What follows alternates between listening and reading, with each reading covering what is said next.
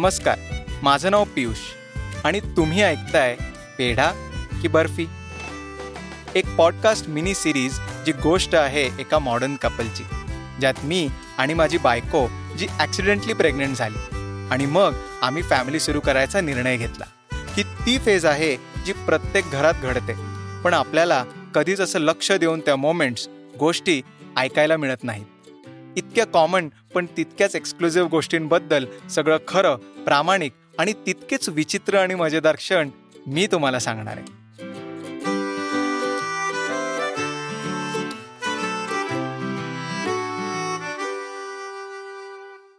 तर एव्हाणं झालं असं होतं की आमच्या घरातले सुखदाच्या घरातले सगळेच आमच्या बाळाच्या करिअरबद्दल स्वप्नरंजन करून मोकळे झाले होते. त्यांनी काय करावं? आयुष्यात काय बनावं याची सगळी कॅल्क्युलेशन्स लोक करत होते. आम्हाला म्हणजे बाळाच्या आईबापाला न विचारता. आणि खरं सांगायचं तर बापाला तशी काय किंमत असते? कारण सगळ्या प्रेग्नन्सी पिरियडमध्ये अख्खं फुटेज तर आईच घेऊन जाते. सगळे त्रास तिलाच होत असतात. पण यार आम्हाला पण काहीतरी होत असेल काळजी वाटत असेल. आम्हाला कुणी कन्सिडरसुद्धा करत नाही. नाही नाही. सांगतो ना मी.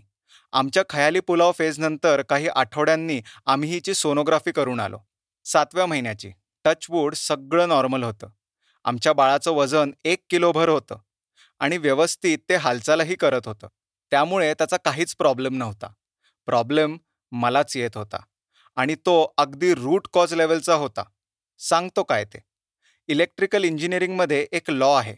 इलेक्ट्रिसिटीचा it opposes the cause which produces it म्हणजे ज्याच्यामुळे ती तयार होते त्यालाच ती विरोध करते.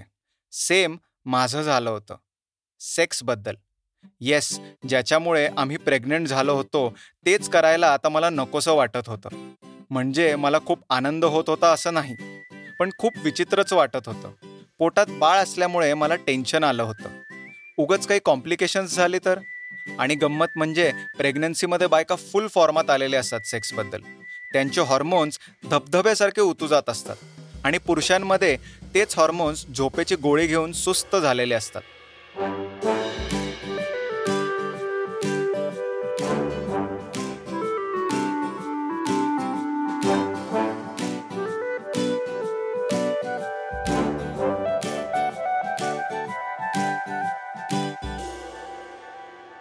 अंडरस्टँड माय प्रॉब्लेम मला वाटतंय आता सेफ आहे. आपण करायला काही हरकत नाही. केलं होतं ना मागच्या महिन्यात. मला खूप भीती वाटतेय. आणि मला मला खरंच कळत नाही तुला तुझ्याशी तर कशा पद्धतीने बोलू मी ह्या विषयावर? मागच्या महिन्याचा जोक होता. आता जोक नाही करत आहे. अगं सुखता बरं एक मिनिट जोक सपाट. मी तुला खरं सांगतोय. मला खरंच खूप टेन्शन येतं. मला माहिती डॉक्टर म्हणलेत सेफ आहे. पुस्तकांमध्ये लिहिलंय सेफ आहे. पण मी कसं काय म्हणजे मला ते टेन्शन आपण येतं. प्रिकॉशन घेऊया. Dry spell is not a solution ना? हम्म. ड्राय डे बद्दल ऐकलं असेलच तुम्ही. एखाद्या बॉलरने ड्राय स्पेल टाकल्याचं पण ऐकलं असेल मॅचमध्ये म्हणजेच विकेट न घेता खेळलेली मॅच आमची मॅच पण तशीच चालू होती. म्हणजे आमच्यातलं सेक्स लाईफ अगदी झिरोच झालं होतं. आता हे ड्राय स्पेल म्हणजे काही सोल्युशन नव्हतं हे मलाही माहीत होतं. पण भीती वाटतेच ना. ऐका ना का ते मलाही मान्य आहे पण समजून घे ना मी काय म्हणायचा प्रयत्न करतोय. As a father I am scared मला आणि त्याला मी ते याच्यामध्ये बघितलं बाळाला. सोनोग्राफीच्या याच्यामध्ये. आता तर अजूनच मला टेन्शन आलंय. This is so not fair पण मग आता मी माझ्या मनाचं काय करू? I will not be able to enjoy तुला पण काही त्याचं म्हणजे काय कसं बोलू आता मी? म्हणजे काय एक वर्ष करायचं नाही आता? डिलिव्हरी झाली तरी लगेच कोणी इंटरेस्टेड पण नसेल. हे बघ आता तू घाबरवतेस. किती? एक वर्ष? डेली सोपमध्ये कसे तीन तीन अँगलनी शॉट घेतात तसं माझ्या बाबतीत होतंय असं मला वाटलं. अहो म्हणजे सध्या ड्राय स्पेल आहेच पण पोस्ट डिलिव्हरी ऑल्सो ती कंटिन्युअस राहणार आहे. आणि ऑलमोस्ट एक वर्ष. आईला म्हणजे प्रेग्नंट होताना हे कुणीच सांगत नाही. हे म्हणजे खूप डिस्काउंट मिळणार ह्या आनंदात शॉपिंग करावी आणि त्या शॉपिंगचा खर्चच डिस्काउंटच्या पाच पट यावा असा प्रकार झाला. दुसरं कसं आहे मुळात पुरुषाचं मन असल्याने ते सारखं हालत होतं. एकदा खाली जात म्हणत होतं काही होत नाही करून टाक वाटतंय तर. पण नंतर वर येत म्हणायचं नको नको वेडायस का? बेबीची काळजी नाहीये का तुला? पण आमची बायको सुटली होती फुल. तिचे हॉर्मोन्स आज कोहलीपेक्षा जास्त फॉर्मात होते.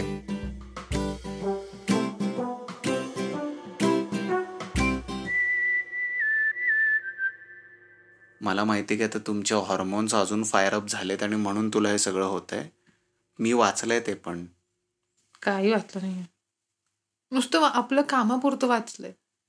अगं पण नॉर्मल तू एका पुरुषाला सांगतेस की तुला सेक्स नकोय असं नाहीये. I am just worried about you and the kid जाऊ दे. वाटतेय ना. कधी भीती गेली तर विचार करू नाही तर मग असू दे भीती. अगं पण मग सोल्युशन पण निघालं पाहिजे ना. असं. काहीतरी बोलू नकोस प्लीज तुला मजा सुचते खरंच. मी आय एम व्हेरी सिरियस मी सिरियस होऊन काय करू ना? I cannot be unnecessarily serious about things I joke हे सगळं हसत खेळत चालू होतं. पण कुठेतरी आत तिची तीव्र इच्छा होत होती हे मला कळत होतं. आणि मला त्यावर सोल्युशन काढायला हवं होतं. नाहीतर तिच्या अतृप्त इच्छेचं खापर माझ्याच माथी आलं असतं. शेवटी मला एक युक्ती सुचली. म्हटलं तू तुझ्या फ्रेंडला विचार जिची जस्ट डिलिव्हरी झाली. ऐक मला सांग तुझ्या तू मैत्रिणींना वगैरे काही विचारलंयस का? तू तुझी ती फ्रेंड होती तू तिला विचारलंस का? मला माहितीये ती करत नाही. तिला आधी पण इंटरेस्ट नव्हता ती आत्ताही करत नसणार आहे. असं तू काही अजम्पन्स करू नको लोकांबद्दल. बर. ऐकलत? आता हे असं बोलल्यावर मी अजून काय बोलायचं? पण मॅडम आमच्या तिथेच थांबत नव्हत्या. मला टोमणा मारलाच की. एवढीच भीती वाटत असेल तर विचार की तुझ्या डॉक्टर मित्राला. आधीच चायला शब्दांचा मार कमी होता म्हणून हा टोमण्यांचा मार पण खावा लागत होता. पण तुझा जो मित्र आहे जो डॉक्टर आहे आणि आत्ताच झालंय मूल त्याला त्यांनी केलंय ना? तिला काही झालं का? नाही ना? तू अशी थट्टा काढण्यासारखी का बोलतेस? अरे मला तू मैत्रिणीला विचारतो पण तुझा डॉक्टर मित्रच आहे ना? मग? ते त्याचं सोडून त्याचं सोडून तू मला एका मैत्रिणीला विचारायला सांगतोयस त्याची पण नॉर्मल डिलिव्हरी झाली की. काही होत नसतं. नेहमीप्रमाणे निखिलच माझा आधार होता. त्याला विचारलं तर तो हसत हसत म्हणाला गो अहेड प्रश्न सेफ्टीपेक्षा माझ्या मूडचा होता. मूडच नसेल होत तर सेफ्टीचं लोणचं घालायचंय का? फायनली आय रिअलाइज नाही पियुष अब तुझेही कुछ करना पडेगा. आणि जेव्हा आपल्याकडे काहीही उत्तर नसतं तेव्हा मी तेच केलं जे सगळं जग करतं. मी सरळ गुगलची हेल्प घेतली. पण गुगलला सुद्धा माझी मस्करी करायची होती असंच दिसत होतं. कित्येक रिसर्च पेपर्स आर्टिकल्स व्हिडिओ पाहिले. सगळे एकच गोष्ट सांगत होते. इट इज सेफ पण मला एक गंमत जाणवली की आपल्यासारखा प्रश्न अख्ख्या दुनियेला पडलाच असणार. त्याशिवाय गुगल एवढी माहिती देणार नाही. पण चायला कुणी हे का सांगत नव्हतं की नेमक्या अशा वेळी बापाची काय अवस्था असते आणि त्यावर काय करायचं? माझ्यातल्या ह्या डिनायल हार्मोन्सचं काय करायचं म्हणून मी काही व्हिडिओज बघितले. तर त्यात एका सेक्सपर्टने सांगितलं की सगळे नऊच्या नऊ महिने सेक्स करा. मी म्हटलं आपल्याकडे प्रेग्नंट बाईला फार काम करू नका हेच सूत्र माहीत असतं. ती हे असलं काम सूत्र कुठे करू देणार? आहे ते पण नऊ महिने? अशक्य. ऐका ना तो सेक्सपर्ट काय बोलला.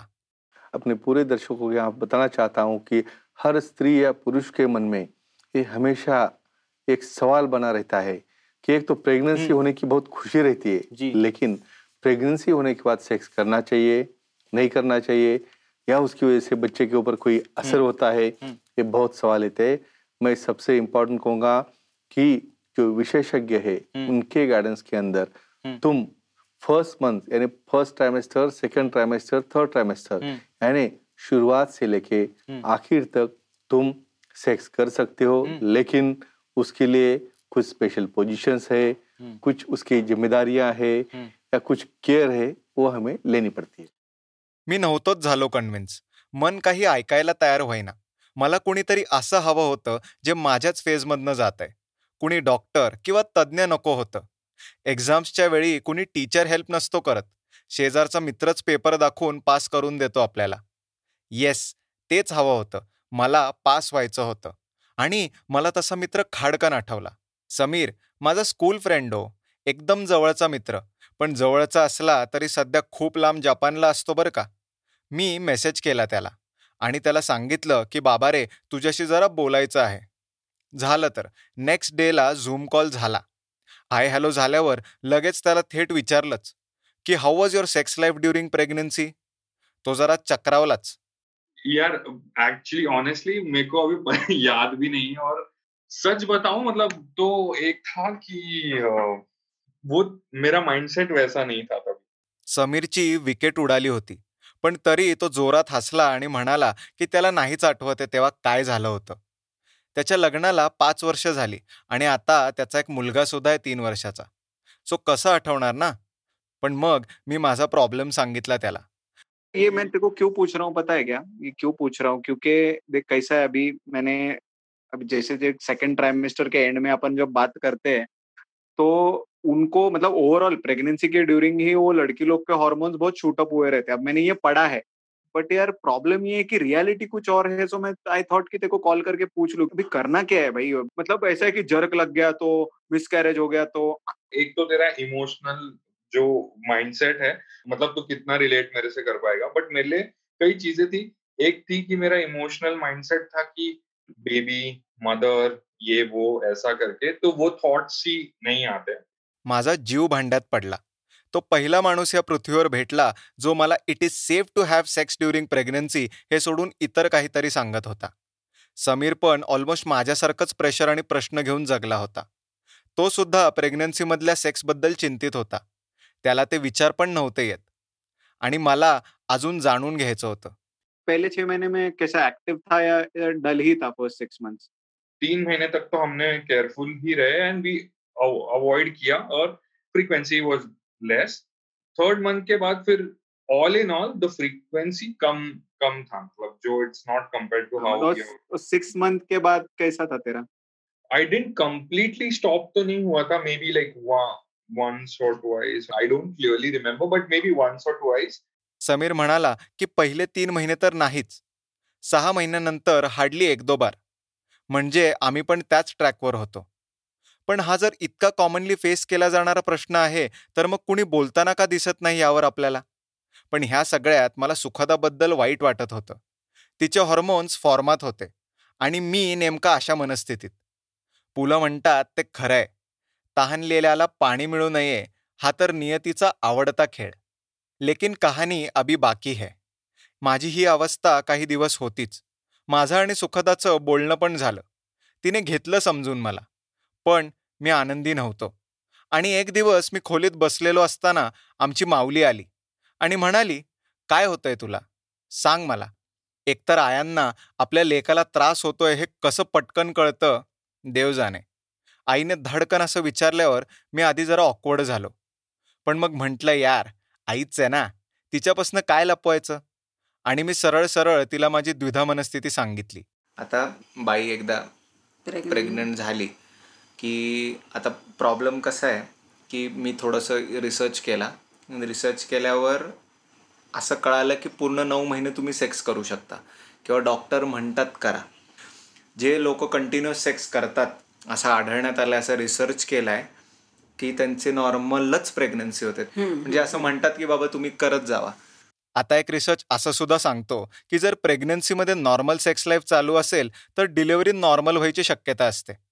लोक चायला कशावर पण रिसर्च करतात राव. आता मी माझ्या आईचं रिव्हर्स इंजिनिअरिंग करायला सुरुवात केली. तिची सुद्धा नॉर्मल डिलिव्हरीच झाली होती. मग तिचा ह्याबद्दलचा अनुभव काय होता ते ऐकूयात. तुझ्या वेळी काय होतं म्हणजे तुमचं आता मी असं विचारलं नाही पाहिजे. नाही नाही आता बघ आम्हाला तर काही माहिती नव्हतं. आता तुम्ही जेवढे ॲडव्हान्स आहेत आम्ही आपलं येड्यासारखं काय बेड्यासारखं म्हणजे दोघंच होतो. कुणी नव्हतं. चालायचं सगळं. सातव्या महिन्यात जेव्हा आम्ही गेलो तेव्हा तेव्हापासून मग तोपर्यंत हा हा हा. आता माहितीवरून असं आहे की खरं तर करूच नाही. पहिल्या पूर्वीच्या लोकांचं असं ते उलट राहिलं ना प्रेग्नंट की नवऱ्याला बायकोला लय जवळ येऊनच देत नव्हते. इव्हन आता प्रेग्नन्सी पण सायन्स तर वेगळंच सायन्स जाऊ द्यात मग तुमचे शोध लागलेत ना पियुष. त्यावेळेस काही नव्हतं ना हे. आई म्हणाली की त्यांच्या काळी कुठे एवढा काय रिसर्च वगैरे होता? तिच्या काळी तर सातव्या महिन्यापर्यंत सेक्स चालायचं. म्हणजेच आमच्या फादरने मी सात महिन्याच्या पोटात असेपर्यंत बेटिंग केली होती. हे मला थोडक्यात समजलं. असो आणि तसंही सातव्या महिन्यानंतर मुलगी माहेरी जाते. त्याचं मुख्य कारण भारतात तरी नवरा बायकोने त्यांची नाईट क्रिकेट आता थांबवावी आणि ड्रायस्पेल सुरू करावा हेच असतं. असंही समजलं. हे माझ्या माऊलीने माझ्याशी शेअर केल्यावर माझे डोळे लख्ख उघडले.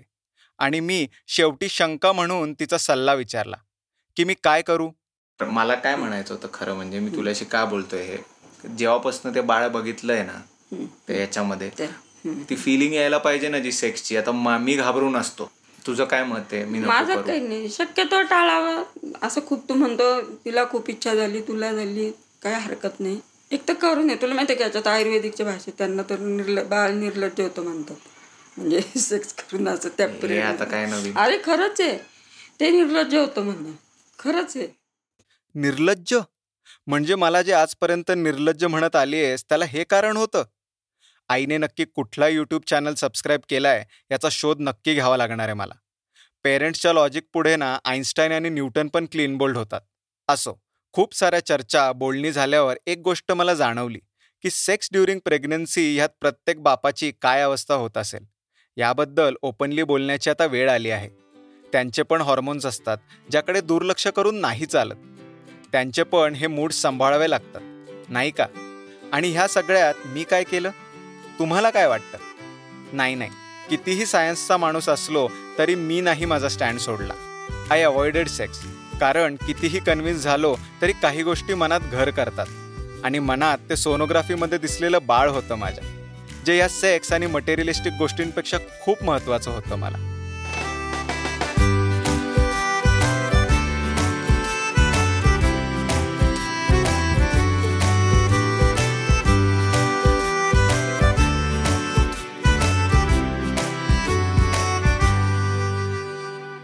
तर मित्रांनो पेढा की बर्फी हा तुमचा आवडता शो तुमच्यासाठी प्रस्तुत केला होता ऑडिओ हॉप पॉडकास्टने शोची कन्सेप्ट आणि डायरेक्शन केली आहे पियुष शिंदेनी. नरेशन्स निरंजन परांडकर आणि बॅकग्राऊंड स्कोअर सुहित अभ्यंकरने.